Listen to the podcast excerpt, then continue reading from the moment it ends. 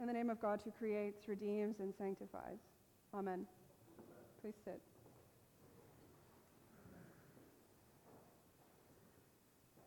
Did you know that in 1927, when the first sort of set of federal laws were codified and put together, that they all fit in one reasonably sized book? It was just one volume, and it was really actually reasonably sized.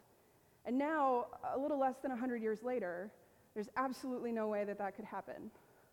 Google will tell you that we have somewhere in the range, somewhere underneath, of about 50,000 federal laws. So that leaves the, the local stuff aside completely, right? 50,000 federal laws. And if you do a little more digging, you'll find out fairly quickly that there are 5,000 criminal federal laws. And related to that, there's somewhere between 100,000 and 300,000 regulations that explain those 5,000 federal critical laws. 100,000 and 300,000 regulations about 5,000 laws. So imagine how many regulations we have about the upwards close to like 50,000 federal laws. Surely that doesn't all fit in one book anymore. Why do we do that, do you think? Is it, is it truly that human behavior is so diverse that we really have to have some law, some regulation for every situation? Is it that there's some kind of aberration to every law, every situation? We need exceptions and adaptability? Is it because we, on some level, like to be hemmed in, or because we like to know that we can hem in other people? Why do we do that? We take something that's fairly simple and we complicate it, and we talk about it over and over and over again, and we expand on it. Which one of us doesn't remember, and maybe it was you, maybe it wasn't, the kid on the, on the recess playground field who was the first one to run to the teacher when someone broke the rules and wasn't playing fair? Even as adults, we have a sort of inherent love of fairness and of justice. We like to know that everyone else is being held to the same standard that we are.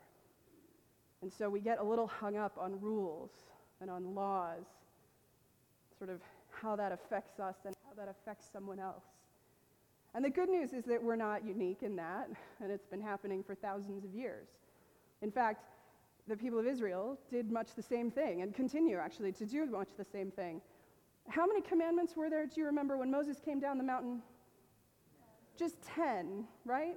Just 10 commandments. And then if you look through Hebrew scriptures, there are rules and rituals and laws everywhere. I mean, Leviticus is just chock full of them. And then, if you're interested, and it's fascinating, if you read the Talmud, there's generations of rabbis arguing about laws across time and space, interpreting the law in different situations, in odd, really, in every situation you can think of. And they do that because of a deep love for the law, which I have so much respect for, and comes out of a sense that the law was a gift from God. But just like human nature, Ten Commandments becomes piles and piles and piles of rules and regulations. The law was intended to be fairly simple, I think, and a gift from God. God first calls the people together, creates a, a people, says, You are my beloved. You will be my people, and I will be your God. And then, after naming them and calling them and forming them and freeing them, then comes the law. The law was intended to be a gift to keep the people of God together, to give them a sound and stable way to live together, to build justice among them, to inspire kindness and mercy. It was a gift that intentionally focused us not on our own individual needs, but on the needs of the whole community and on the needs of our neighbor. It was very willing to switch out our individual human desires for the good of the common whole. The idea that there was this people living in the world that God had called and created, and it was hard to continue to be God's people because the world around them was so difficult and dangerous. And so they needed the law to guide them, to teach them, to lead them into blessing which is what the text from Deuteronomy is referring to this morning. I put before you the choice between life and death, between blessings and curses. Now, as Christians, we relate to the law a little bit differently, but the story is fundamentally the same. In baptism, we believe that God names us, claims us, calls us, frees us, and then invites us into relationship, into covenant not just with God, but with the whole community. And that covenant, that relationship, if it's real, then leads to some kind of transformation in our own lives. It invites us to look seriously at Jesus, at his life, and to try to live the way that he lives, to learn how to love the way that he does. The Apostle Paul is very quick to tell us that we are not prisoners to the law anymore, and that our feelings about the law are sort of different. Jesus saves us, not our actions, not our accumulation of good deeds. It's Jesus on the cross who redeems us. But if we really believe in him and we want to follow him, then there becomes this sort of deep desire within us to live by the law anyway. The law, again, that focuses us on the needs of the community as a whole and the needs of our neighbor ahead of our own. The invitation of this sort of way of life is to learn how to put the needs of the whole ahead of our own. And it was intended to be a gift, to be a, a way for all people to live together. Now, the tricky part about that is that then we have gospels like this morning, which should convict all of us on some level. And it's important to remember that elsewhere Jesus is very quick to tell us that he came not to abolish the law, but to fulfill it. Meaning that we see his life, that life for which we are striving, as kind of the culmination of the law, the endpoint of the law, the literal image, incarnation of what it means to live well and faithfully and honorably. And so that, this is where it gets a little tricky because then we have to try, if we love him, to learn how to live like that which means we have to contend with some of the more difficult things he says. So, this passage this morning from the Gospel is a piece of the Sermon on the Mount. And there's a couple of big sort of chunks to it. And in the first piece, he seems to be telling us that what happens to us internally is just as important as how we act and what we do with it. Meaning, if you don't act on your anger, that's good. But if you're walking around raging inside, you still have a problem. And if you have a problem, you're supposed to go and reconcile with your spouse, parent, child, friend, uncle, sibling, whoever it is. Because the life of the whole community suffers when we are against each other. The life of the whole community hurts when we aren't able to love each other. And that's the same advice about the settling on the way to court. If someone's accused you of something, and by the way, the text doesn't seem to care whether you're guilty of it or not, doesn't seem to care whether you're innocent or not.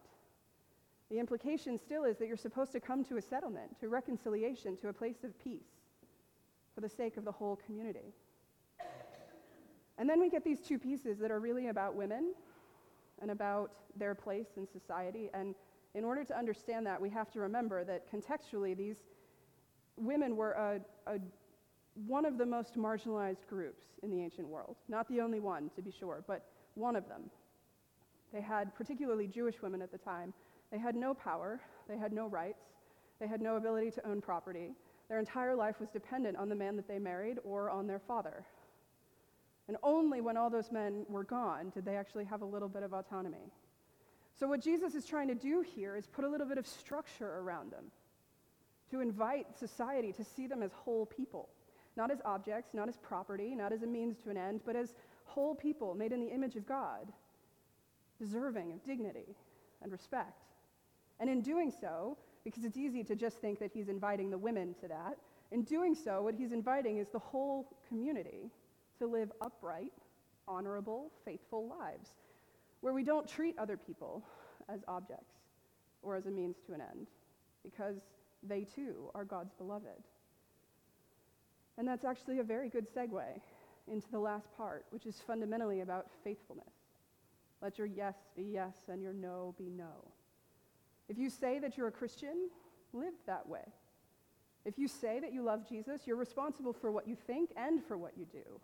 If you say you're going to walk down this road then do it in every choice you make, all the way across the board. Not just sometimes when it's convenient, but all the time. Let your yes be yes and your no be no. The difference of opinion, the sort of difference of interpretation of the law for us, that we don't have 5,000 or 50,000. We just have one. One law, one regulation, one rule, and it is love. And that love that we see in Jesus, that we hear about in this text, is love sort of pushed to the extreme. It's the end of love. It's the all the way to the reaches, as far as you can imagine, of love, always. Never just sort of half baked, never halfway, always the extreme, always more than you expect. In this passage, he intensifies the law. He simplifies it, but he intensifies it. You've heard it said that X, but I say to you that Y. And the Y is a much higher bar. It's a much more extreme version of the love to which we're called.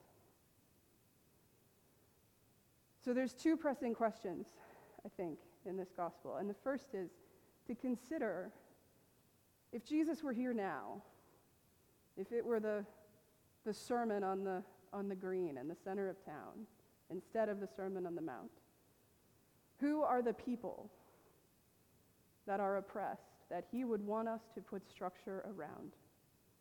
Who are the people that we see as a means to an end? Who are the people that we fail to see and honor as whole people? What would he say to us about it? Would it be about racial justice? Would it be about immigration? Would it be about economic privilege and status? Who are the people who we don't honor as whole people? And what kind of structure would he ask us to put around them so that our whole society is upright and honorable? And how are you in your own life allowing this love that is extreme to change you? How are you allowing it to change all of your decisions, all of the pieces and sort of far distant parts of your life, all your relationships? Can you feel the extreme at the end? Jesus, in his life with us, heals people. He walks around inviting people back into relationship, not only with Him, with God, and with community, but with each other. He makes more room at the table. He performs miracles that always bring people back to God and to each other. And this is the work that He calls us to to figure out how to love the way that He does. This is the law, not 5,000 not 50,000, just one. One word. How does it change you? Who are you called to love? And how do we choose the common good? Amen.